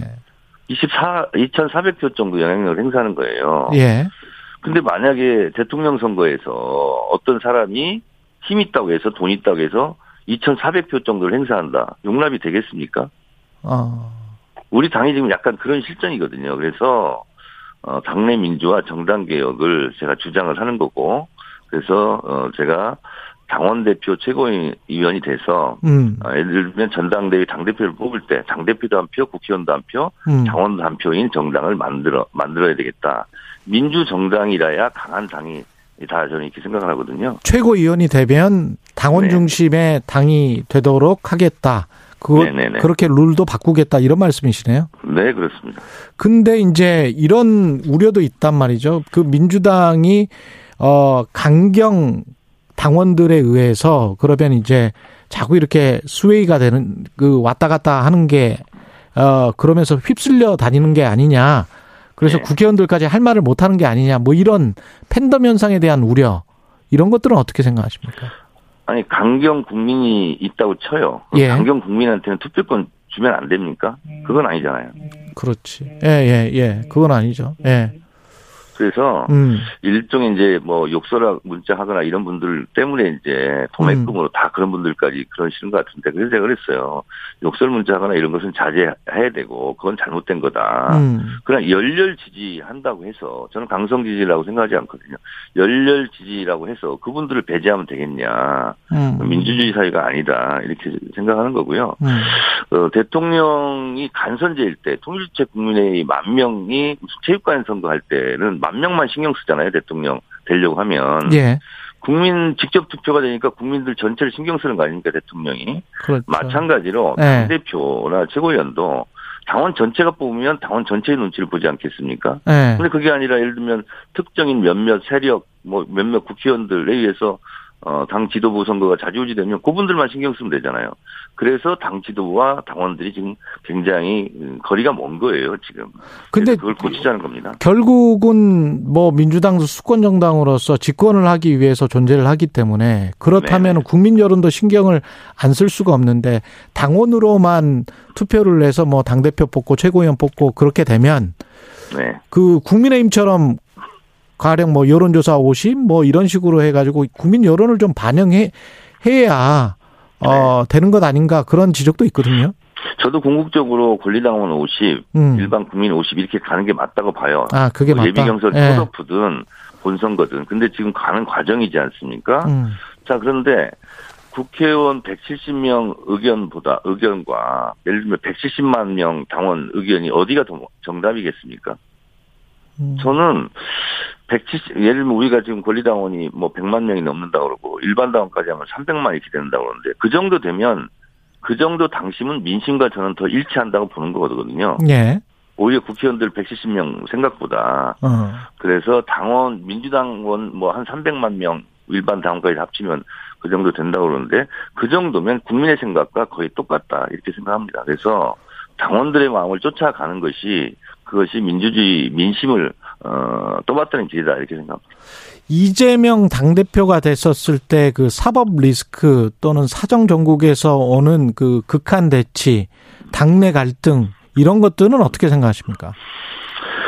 그, 뭐, 국민의힘이 그렇게 자꾸 몰아가려고 하는 것 같은데, 우리 당내에서도 거기 동조하는 것 같아서 저는 좀 안타깝긴 합니다만, 어쨌든, 이재명 의원에 대해서, 개인에 대해서 뭐, 돈을 먹었다, 이런 게 하나도 나, 나오지 않고 있지 않습니까? 그래서, 이재명 잡아가려고 그러면 왜 잡아가냐, 같이 싸워야지. 어, 있지도 않는 실체적인 공격을 가지고 음. 그 허상의 공격을 가지고 미리 그걸 가지고 어, 리스크가 있다 이런 식으로 얘기하는 것은 저는 반대합니다. 97그룹 의원들 지금 당대표 출마한 분들 같은 경우에 이제 민주당 혁신을 이루겠다고 약속을 하고 있잖아요. 네. 이분들의 혁신과 정청래 최고위원 출마자의 혁신은 다릅니까? 저는 그분들이 예. 당원이 주인되는 정당을 만들겠다, 강한 민주당을 만들겠다 하는 어떤 비전을 저는 아직 보지는 못했고요. 어떤 예. 생각이 있는지는 모르겠는데 음. 저는 나이를 가지고 뭐 우리가 교통사고 나면 보통 마지막에 너 나이 몇 살이야 이렇게 얘기하는 것처럼 예. 아, 무슨 전당대회 너 나이 몇 살이야 몇 학번이야 69년 12월 31일까지는 다 빠져 우리 70년 1월 1일부터만 자격이 있어 이게 나이 연자제죠 이건 음. 이게 무슨 비전입니까 무논리고 무감동이고 그러니까 무의미한 주장이에요 예. 실제로요 71년생 89학번이 있어요 71년생 이분은- 89학번 너 꽤 제 친구들도 있어요. 예. 그러, 그러, 예. 그러니까요. 70, 그러면 너도 586이잖아. 그럼 뭐라고 할 거야? 아, 나는 학번으로 안 따지고 나이를 따져. 난 71년생이야. X세대죠. 예. 이게, 이게 무슨 예. 코미디입니까? 그래서 나이를 주장하면은, 음. 그러면 예를 들어서 조금 있으면 80년대생이 70년대생 다 나가. 그러면 본인들 다 나갈 거예요? 안 나올 거예요, 전당대회? 그래서 본인들도 곧 그런 얘기 듣는데, 그렇게 나이를 가지고 얘기하지 말고, 비전과 철학, 이런 걸 가지고 얘기해야 되지 않을까. 그런 생각이 들고, 또 하나는, 예. 불과 몇 달 전까지 이재명 대선 후보 참모들 아니었습니까? 음. 근데 만약에 이재명 후보가 대선에서 이겼으면 지금같이 주장할까요? 저는 그래서 좀 도리가 아니다 이런 생각이 좀 들어요. 음. 지금 저 또 다른 이슈가 상임위 조정도 있고 검찰 수사권 조정 법안 관련해서 이제 위헌 여부 판단하는 공개 변론이 어제 열렸단 말이죠 헌법재판소에서. 네네. 네네. 그 국민의힘은 민영배 의원 위장 탈당 가지고 어 절차적 위법 계속 주장을 하고 있고 어떻게 보십니까? 그것이 도덕과 양심의 범주에 들 수는 있지만 음. 법적으로는 문제가 없잖아요. 국회의장이 사부임을 해준 거고요. 그래서 그거는 법적으로는 아무 문제 없는 거예요. 그것이 뭐 맞느냐 틀리느냐 이렇게 주장을 할 수가 있는데 예. 그것이 지금 법적으로 무슨 뭐 규칙 사유가 있고 그런 사안은 아니다. 다만 어, 정당을 탈당하고 뭐 금방 또 입당할 건데 그래서 되느냐는 정치적 주장과 공격은 할 수 있겠다. 근데 법적인 문제는 저는 없는 것으로 저는 알고 있습니다. 알겠습니다. 여기까지 듣겠습니다. 최고위원 출마한 민주당 정청래 의원이었습니다. 고맙습니다. 네, 감사합니다. 네, KBS 일라디오 최경영의 최강시사 2부는 여기까지고요. 잠시 후 3부에서는 김준일의 뉴스 탐구 생활 준비돼 있습니다. 그리고 과학 communicator 엑소 연결해서 제임스 웹 망원경 우주 사진 좀 자세히 들여다보겠습니다.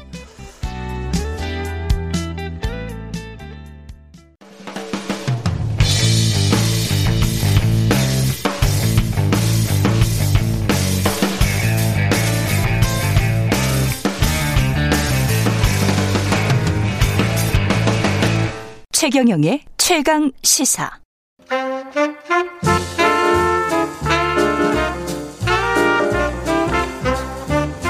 세상의 모든 뉴스를 탐구합니다.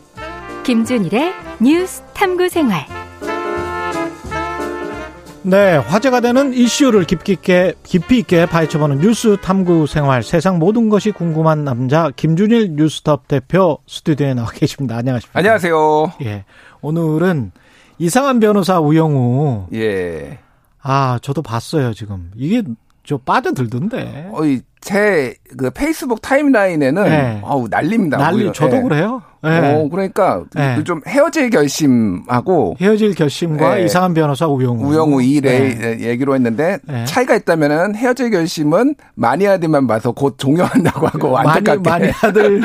그리고 이제 배우자와 함께 보면 예. 별로 그 분위기가 안 좋다고 합니다. 예. 헤어질 결심은 마음 먹고 혼자서 보십시오. 제 아내가 혼자 보고 왔는데요. 예. 예. 불륜 기사로 요즘 열심히 찾아보고 있다고 합니다. 예. 예, 우영우. 예.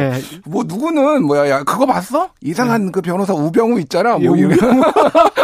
우병우는 우병우 아니- 아니고요. 예, 우병우 아니고 우영우입니다. 뭐 그분도 약간 이상한 법조인이긴 했어요. 예.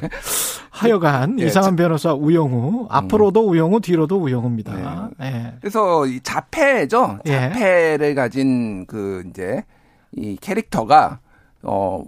뭐 사- 사법고시였나요? 사법고시 로스쿨에도 1등하고 그렇죠. 그러면서 수석 하- 졸업하고. 수석 졸업하고 학점도 4.3 만점에 4.3 맞고 예. 그래서 이제 법인에 법무법인에 들어가서 변호사로 활동한다는 내용인데 음. 글쎄요. 어, 이게 비현실적이다, 뭐 현실적이다 이런 감론을 박도 기사도 많이 나오고 그렇죠. 최근에 그러고 있더라고. 그래서 어떤 부분이 좀 문제가 문제라면은 문제가 있는지 뭐 음. 그리고 어떤 게 긍정적인지 좀 짚어보려고 했습니다. 네.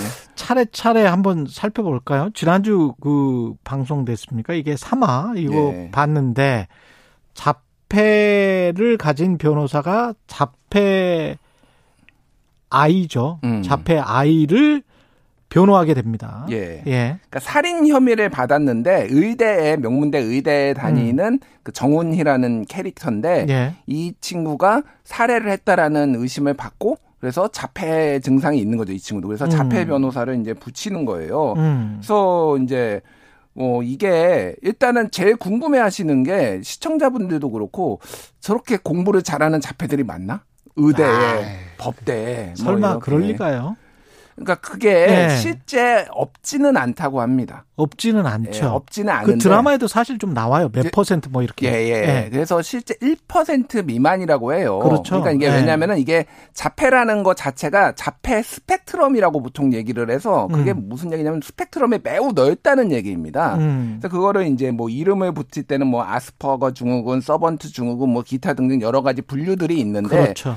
어쨌든 고기능 자폐라고도 부른다고 해요. 아, 고기능 자폐. 예. 그래서 예. 특정 분야에 있어서만 문제가 있고 나머지는 굉장히 고도의 집중력을 발휘하고 일상생활까지 할 수 있는. 근데 음. 이, 이분들이 실제 비율은 굉장히 적다라고 합니다. 근데 어찌됐든 뭐 없는 건 아니니까 이게 비 완전히 판타지다 이렇게 볼 수는 없는 거죠. 예. 근데 그 말을 강조를 한 것도 저는 의미가 있었던 것 같은 게 작가분이 여러 가지 장치를 해놓은 것 같은 게 음. 자폐 스펙트럼 장애라고 하면서 자폐를 규정을 했잖아요. 예, 그래서 예. 여러 스펙트럼이 있을 수 있다. 음. 근데 사실 인간도 여러 스펙트럼이 있고 약간 약간의 장애가 있을 수 있는 게 이- 인간 아닙니까? 아, 그럼요. 굉장히 뭐 다양한 장애가 있죠. 예. 예. 저는 사실 아주 개인적인 얘기인데 예. 제 조카가 한 명이 자폐의 음. 증상이 있어요. 예. 그래서 공식적으로 진단을 받지는 않았는데 음. 되면은 집중 특정 거에 좀 집착을 한다든지 뭐 이런 경향성이 있거든요. 예. 그래서 어 아직은 좀 어리긴 한데 말을 진작에 했었어야 되는 나이는 지났는데 아직도 말을 안 하고 있습니다. 어. 예. 그래서 좀 뭐 집안에는 어떻게 보면 걱정이기도 하죠. 걱정이기도 음. 한데 굉장히 다양한 그 그걸로 인해서 저도 관심을 좀 갖게 돼 가지고 봤는데 다양한 뭐 이런 반응들이 있더 자폐라고 해서 그렇죠. 반드시 뭐 예. 못하는 것도 아니고 뭐 음. 대표적인 게 예전에 레인맨 기억하시 영화 아, 레인맨에 예. 보면은 예. 더스틴 호프만 그렇죠. 거기에서도 굉장히 천재적으로 암기력을 음. 보이잖아요. 예. 그래서 특정 분야에 굉장히 집중을 하게 될 경우에는 천재적인 암기력 뭐 음. 이런 것들을 발휘하는 경우가 있다라고 합니다. 예. 그런데 이제 자폐의 특징이 또 이제 공감 능력 부족, 음. 감정이 메마른 그런 것들은 좀그 캐릭터가 나오는 작품들이 많이 있지 않았었습니까? 그 전에도? 공감 능력이 부족한 거는 예전에 비밀의 숲이라는 TVN 드라마가 있었는데 조승우, 조승우. 조승우가 이제 검사로 나왔는데 이제 황시목이라는 검사로 나왔는데 예. 거기에서는 그러니까 굉장히 센서티브한 거 오히려 나- 남의 고통을 너무 많이 받아들이는 음. 이런 그 괴로워하는 거가 있기 때문에 특정 분야를 이제 절제를 해버리죠 그 분야 그 뇌에서 아. 그러면서 일종의 이제 뭐 감정이입 같은 거를 절제를 예, 그냥 잘라버린 거군요. 예, 고통이 너무 심하니까 그래서 거기에서는 일종의 이제 어, 공감을 못하는 음. 뭐 자폐는 아니에요. 뭐 그 자폐인지 아닌지 제가 그건 의학적으로는 어, 정확히 예. 모르겠습니다. 뭐 그런 캐릭터들이 나오기도 했습니다. 어쨌든 그래서 그 뭐 언어 장애, 충동 행위, 뭐 신지체적 동반 지적 능력, 뭐 중증도 뭐 이런 것들에 따라서 굉장히 범위가 넓다. 그런 예. 부분에 대해서 이 드라마가 우리에게 시사점을 던져줬다. 그런 것도 우리가 잘 모르는 분- 그렇- 분들이 예. 있으니까 예. 그런 것들을 좀 알게 해준데 그 분명히 좀 사회적으로 좋은 영향이 있지 않았나 그렇게 보여집니다. 그런 그 부작용이나 다른 약간 부정적인 부분들을 다루기 전에 음. 그 전에 최근에 이제 우리들의 블루스도 있었었지 예, 않습니까? 예. 한지민 씨 쌍둥이 언니 음. 실제 발달 장애를 가진 장애인 배우였습니까? 예, 실제 뭐 예. 유명하신 분이고요. 배우 음. 경력으로 따지면 한 17년 된다고 합니다. 그래서 예전에부터 2006년에 정은혜 씨라고 예. 굉장히 데뷔 17년 차 배우인데 이미 2006년에 개봉한 영화 다섯 개의 시선 여기에서 단편 언니가 이해하셔야 돼요. 여기로 이미 데뷔를 했고요. 어. 그 외에도 다운 증후군 어, 캐릭터들을 여러 개 이제 소화를 했죠. 예. 이번에 다운 증후군이라서 또 약간 좀 다른 그렇죠. 영역이긴 한데 예. 어쨌든 근데 일상생활에서 하는 거는 불편함이 없는데 가장 무섭고 힘든 거는 다른 사람들의 시선. 음. 시선이 가장 힘들었다라고 언론 인터뷰에서 이제 이제 봤습니다. 예. 그래서 여기에서도 굉장히 연기를 잘하고 그랬죠. 본인이 그 어머니도 가 이제 그 유명하신 그 네. 장차연 씨신가요? 그 예. 어머니도 같이 이제 방송에 나와서 얘기도 하는 걸 봤는데 그림을 굉장히 본인이 잘 그리니까 그림을 그리는 것에 화가더라고요. 화가가 돼가지고 이때 음. 특정 분야에 있어서 이제 두각을 나타내는 경우 그런 경우가 많죠. 그래서 한국에도 장애인 배우들이 꽤 있어요. 연극판 예. 같은 경우에는 뭐 뇌병변 장애 배우 길별은 님도 있고요. 그 다운 증후군 배우 강민위 뭐 이런 음. 분들도 있어서 한 20년 동안 연기를 이제 하는 경우도 많습니다. 사실 그래서 이제 장애인의 이런 드라마나 영화의 장애인의 역할을 장애인이 해, 하는 것이 좋냐 아니면 음. 일반인이 배우가 그냥 일반 배우가 하는 것이 좋으냐 비장애인이 하는 것이 좋냐 뭐 이런 논란도 좀 있었어요. 그래서 역대 한국에 굉장히 많은 장애인을 다룬 영화들이 있었죠. 오아시스. 예. 예. 그렇죠. 문소리 씨가 문소리. 예, 예. 그렇게 나왔고 뭐 칠번방의 선물 같은 경우에도 유승용 씨가 이를테면 음. 정신지체가 있는 그리고 뭐 아빠로 나왔죠. 그 마라톤 이거는 실화를 바탕으로 한 거죠. 그래서 그렇죠. 조승우 예. 씨가 이렇게 해서 워낙 이제 연기를 잘한 케이스들도 있고 예. 음. 해외에서도 이를테면은 뭐 그렇게 연기 잘 아까 전에 얘기했던 포레스트 검프의 그, 톰 행크스라든지 예, 톰 이제 예. 뭐뭐 더스틴 호프만이라든지 이런 음. 경우가 있는데 최근에는 어쨌든 미국도 그렇고 한국도 그렇고 장애인이 직접 이렇게 음. 나와서 장애 배우를 연기를 하는 건데 대표적인 게 최근 올해 그 아카데미 3관왕을 차지한 영화가 있어 코다라는 영화가 있거든요. 예. 이게 내용이 뭐냐면은 농아 그러니까 이게 말을. 예 이게 그 저, 말을 못하는 음. 가족들이 모여서 사는 약간 해프닝이 벌어지는 건데 아. 거기에서 실제 이 장애인이 나왔어요. 그래 모든 배우가 다그 그, 농아 이제 방해 장애인은 아니었고요. 음. 그 이제 트로이라는 트로이 코처라는 배우가 나무 조연상을 탔습니다. 실제 예. 이제 말하는데 불편함이 있었음에도 불구하고 음, 그래서 음. 그런 부분들이 이제 많이 좀 다양성 측면에서 좀 강조되고 있죠. 예, 농인. 예. 이상한 변호사 우영우를 이렇게 사람들이 좋아하는 이유는 뭐 박은빈 배우를 워낙 좋아하는 사람들도 많은 것 같고요. 예. 근데 이제 리뷰도 굉장히 뭐랄까요? 우리 사회 공감 능력 그 뭔가 야 우리가 문화적으로는 확실히 선진국이 돼가고 있구나 그런 느낌을 받습니다. 그렇죠. 예. 그러니까 이게 선진국이라고 하는 게 돈도 뭐 이를테면 뭐 GDP도 높아야 예. 되고 뭐 이를테면 인프라도 갖춰줘야 되지만 사람들의 인식 그리고 음. 다양성에 대한 존중 이런 거거든요. 음. 한국이 확실히 선진국이 됐다라고 저는 느끼는 부분들이 이런 것들이 굉장히 중요해지고 있고 예. 사람들이 예민해지고 있고 이거를 가지고 또 논란이 벌어지고 음. 서로 이제 토론 이 벌어지는 게 굉장히 좋은 그렇죠. 징후, 징후가 아닌가 그렇게 보여집니다. 예. 그래서 이거를 보고 이제 많은 아까 전에 초반에 말씀드렸는데 실제 음. 자폐 어, 아- 아이를 가진 부모나 아니면 본인이 자폐인 사람들이 이를테면 이거를 뭐 우영우 이제 이상한 음. 변호사 우영우를 보고 굉장히 많은 글들을 남겼어요. 실제 외국에 뭐 제이씨 존 세세 쿠네타 씨 이런 음. 분이 외국에 자폐를 가지고 있는데 이거를 이제 보고? 예 보고 글을 쓴 거를 한국의 언론이 서면으로 인터뷰를 한 것도 있어요. 아. 예, 그래서 실제인지 연기인지 분간을 할 수 없을 정도로 굉장히 잘하고 있다. 뭐 아. 요- 이- 박은빈 박은빈- 씨가, 박은빈 씨가. 예, 예, 예. 그래서 자폐도 사랑에 빠질 수가 있고 가정도 꾸릴 수가 있고 어. 그리고 뭐 일부에서는 결혼을 금지해야 된다 이런 얘기도 있는데 왜냐 면 우생학적으로 자폐가 또 나올 뭐 확률이 높기 때문에 그런 거는 말이 안 된다. 그리고 반드시 그런 것도 아니다. 옛날에 뭐 나치 이야기입니다. 그거는. 예, 예, 그건 나치 때 그러니까 얘기인데 예. 그런 주장을 아직도 하시는 분들이 있으니까 예. 그런 얘기도 이제 많이 이제 어, 공론화가 되고 그랬죠. 음, 지금 사실은 이제 전장현 시위 비롯해서 우리 사회 장애, 사회적 소수자 둘러싼 논쟁들이 많았고 그 이후에 이제 우영우 변호사 이야기가 나와서 음.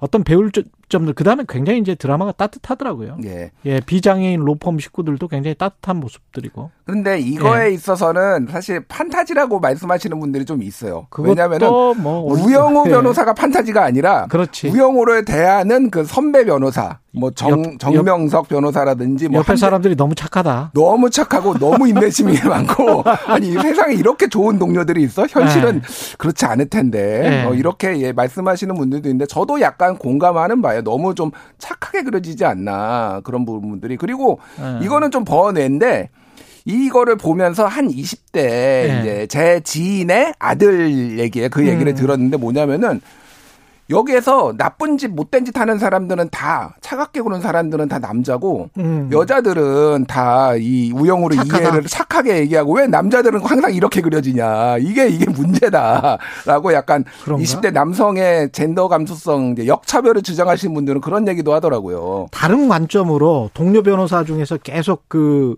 우영우를 견제하는 그 동기 변호사 있잖아요. 예, 예, 예. 권민우. 음. 권민우 변호사가 그렇게 경쟁심이 치열하게 우영우 변호사를 이겨보려고 음. 권모술수도 부르지 않습니까? 예. 그 권민우 변호사의 모습이 훨씬 더 편견이 없다. 음. 어, 장애인이나 비장애인이나 똑같이 경쟁자로 생각을 한다. 그러니까요. 그런 측면에서 봤을 때는 훨씬 더 인간적인 모습, 편견이 없는 모습이다. 뭐 이렇게 생각하시는 분들도 있더라고요. 그게 굉장히 또 그 아까 전에 말씀드렸듯이 20대나 이렇게 젊은 분들한테는 그런 거죠. 왜 네. 특혜를 줘야 돼? 어차피 똑같이. 그러니까 이 공정이라는 그렇지. 기준이 어, 음. 어디에서 이제 장애인이라고 그러면 더 잘해주고 그러면서 우대를 받아서 더 위에 선다라면 이거를 받아들일 수가 있을 것인가? 예. 이게 공정한 것인가에 대한 문제 제기. 그래서 완전히 진짜 스테레오타입의 악역은 아니고 되면 다양한 좀 맞아요. 생각할 거리를 던져주는 그런 부분이 있는 거죠. 뭔가 또 이제 드라마가 계속되면서 성, 뭐, 바라보는 시선들이 변할 수 있어요. 음. 예, 권민우 변호사도. 예. 그렇죠. 0626님, 1013님 등 드라마 시청, 시청자분들이 굉장히 많은 것 같은데, 아까 우리가 3화 에피소드 이야기할 때 등장인물 설정, 약간 제가 말을 잘못했나 봅니다. 의뢰인인 정훈이가 자폐인이고, 죽은 형이 명문대 의대생, 이렇게 이야기하지 않았어요. 아, 그렇군요. 예, 예. 제가 잘못했나 봅니다. 제가 하여간. 예. 어저께 급하게 물어봤어요, 저도. 아니, 평소에도 보- 좀 예. 보긴 했는데, 예. 못 보다가 급하게 물어봤습니다. 예, 예, 맞습니다. 예. 음. 사랑하는 마음이 있어야죠. 급하게 뭐라고 보면 안 됩니다. 아, 그러니까요. 아, 큰일이네요. 예, 뉴스 탐구 생활 김준일 뉴스톱 대표였습니다. 고맙습니다. 감사합니다. KBS 라디오 최경영의 최강시사 듣고 계신 지금 시각은 8시 44분입니다.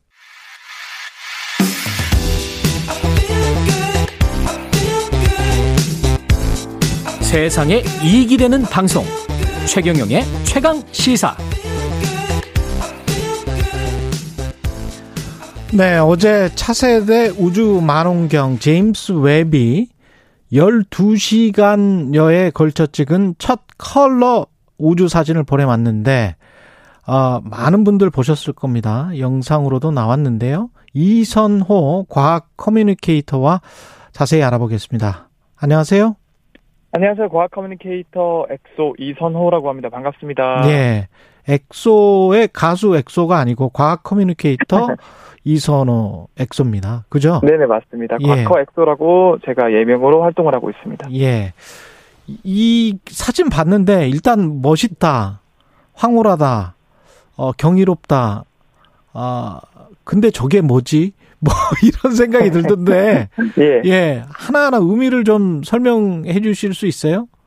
어 우선은 제가 그 오늘 그 공개된 사진들에 대한 핵심을 어 간략하게 설명을 드릴 건데 예. 어 기존에 일단 당연히 우주 사진들이 많이 공개가 되지 않았었습니까? 음, 그랬죠. 결국에는 제임스 웹이라는 우주 망원경이 이전에 역할을 하던 망원경이 있었습니다. 음. 그래서 허블 망원경이라 그래서 그 망원경 같은 경우는 1990년에 쏘아 올려져서 원래 예상 수명은 10년이었거든요. 예. 근데 그러면 이제 수명으로 치면 2000년대 초반에 퇴역을 했어야 되는데 음. 지금까지도 작동을 하고 있는 거죠. 음. 바꿔 말하면은 이 사람으로 치면 노안의 눈을 가진 사람이 계속 무언가를 바라보니까 한계가 있- 있었던 건데 이번에 제임스 웹이라는 새로운 눈이 우리에게 생기지 않았습니까? 음, 예. 그래서 기존의 허블이 똑딱이 수준의 카메라라면 제임스 웹 같은 경우는 이제 전문가분들이 쓰는 대포 카메라 정도의 성능을 가지고 있고 이번에 실제로 이렇게 괄목할 만한 사진들을 얻었다라고 어, 볼 수 있죠. 그 제임스 웹은 어디서 사진을 찍은 거예요? 지구 저 위에서 찍은 거예요? 어, 제임스 웹 망원경 같은 경우는 지구 안에서 망원경, 전파 망원경이라든가 이런 거를 설치를 하면은 지구의 대기 같은 걸 통해서 예. 가려지기 때문에 제대로 선명한 사진을 볼 수가 없습니다. 예. 그래서 허블 망원경 같은 경우도 지구 바깥쪽 우주에서 사진을 찍었고 음. 이제 제임스 웹 망원경 같은 경우는 이제 라그랑주 포인트라 그래서 어, 달보다 지구랑 달 거리보다 약 4배 더 먼 거리가 있어요. 오. 그래서 그 굉장히 먼 우주 쪽에서 어, 어 다양한 그런 방해물 없이 어 적외선 영역대로 다양한 우주의 깊은 멀리 떨어져 있는 은하라던가 어 다양한 천체들을 이제 관측을 할 수 있는 거죠. 그뭘 찍었습니까? 우주를 찍은 거겠죠. 우주를 찍었는데 한 다섯 곳을 지금 공개를 했다는데 네네. 예. 어떤 정확하게- 사진들이었죠? 네, 정확하게는 어, 네 곳을 찍었고 그리고 네. 한 곳은 어, 외계 행성에 대한 분석 장, 어, 이제 음. 분석 결과를 공개를 한 건데요. 예. 어, 간단하게 설명드리자면 이제 바늘 구멍보다 좁은 지역을 찍어서 그 좁은 지역조차에도 얼마나 우주에 많은 은하들이 있는지를 본 것 사진. 그게 첫 번째 날에 이제 공개가 된 거고요. 이제 두 번째는 별의 죽음을 볼 수 있는 이제 행성상 성운이라 하는 곳을 관찰을 했고요. 잠깐만요. 그러니까 바늘보다 좁은 지역을 찍어서 얼마나 많은 은하가 있는지 그렇죠.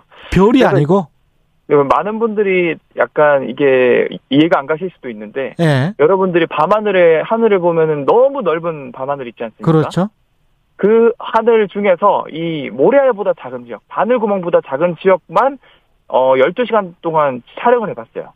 예. 그러니까 그랬더니 예. 거기를 확대해 봤더니 수만 개의 은하가 나왔고 와. 그 은하 하나에 우리가 알고 있는 그런 태양 같은 별이 수천억 개에서 수조 개가 들어가 있거든요. 태양 같은 별이 수천억 개에서 수조 개.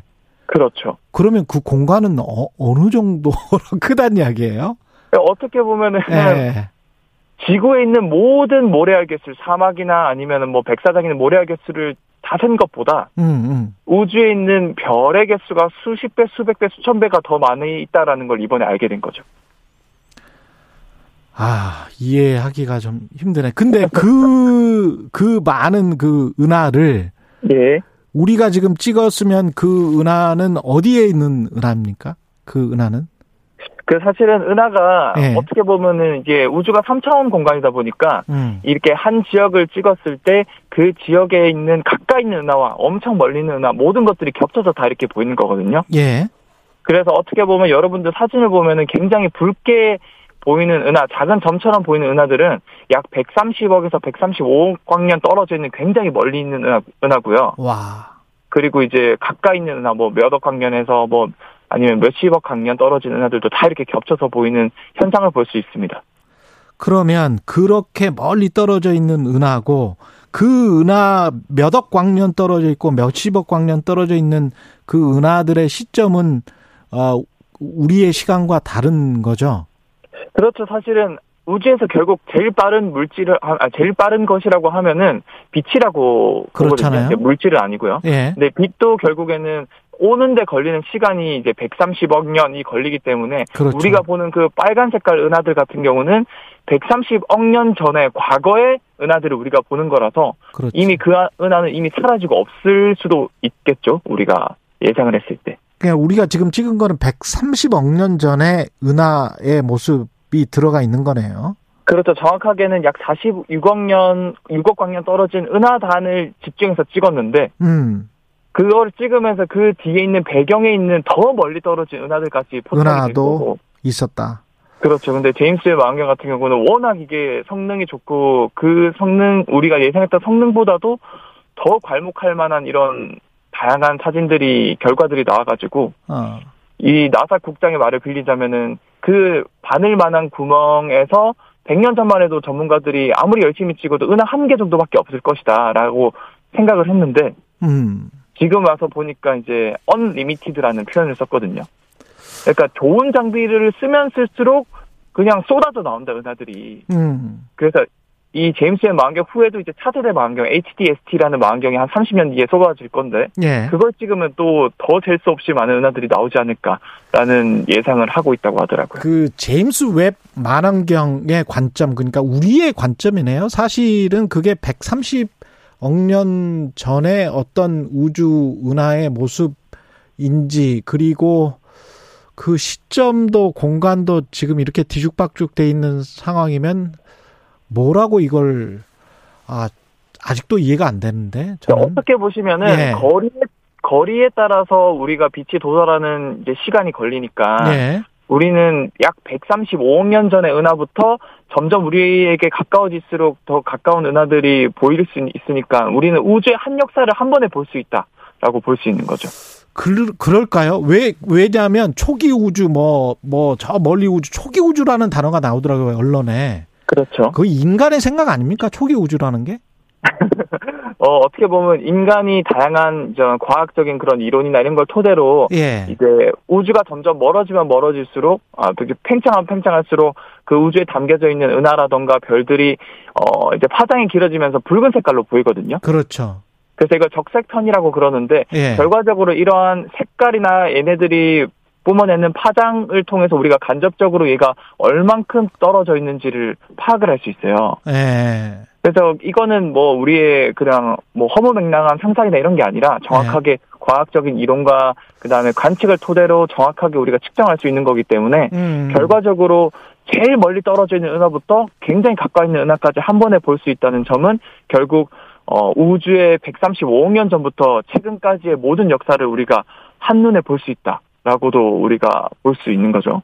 우주, 아까 어, 나사 국장도 unlimited라고 했는데, 135억 년 전이라는 거를 확정할 수 있냐는 말이죠, 제가 드리는 말씀은. 네, 정, 정확하게는 예. 어, 정확하게는 사실 135억 년, 뭐 몇 천만 년 이렇게까지는 안 되겠지만, 예. 어 그래도 대략적으로는 이게 몇 억 년부터 몇십억 년, 몇백억 년 정도 이런 것들은 우리가 정확하게 어 지금 관측 장비나 이런 걸 토대로는 어, 가능하다라고 제가 정리를 드릴 수 있을 것 같아요. 이게 이 사진이 우주 연구에 앞으로 어떤 역할을 하게 되나요?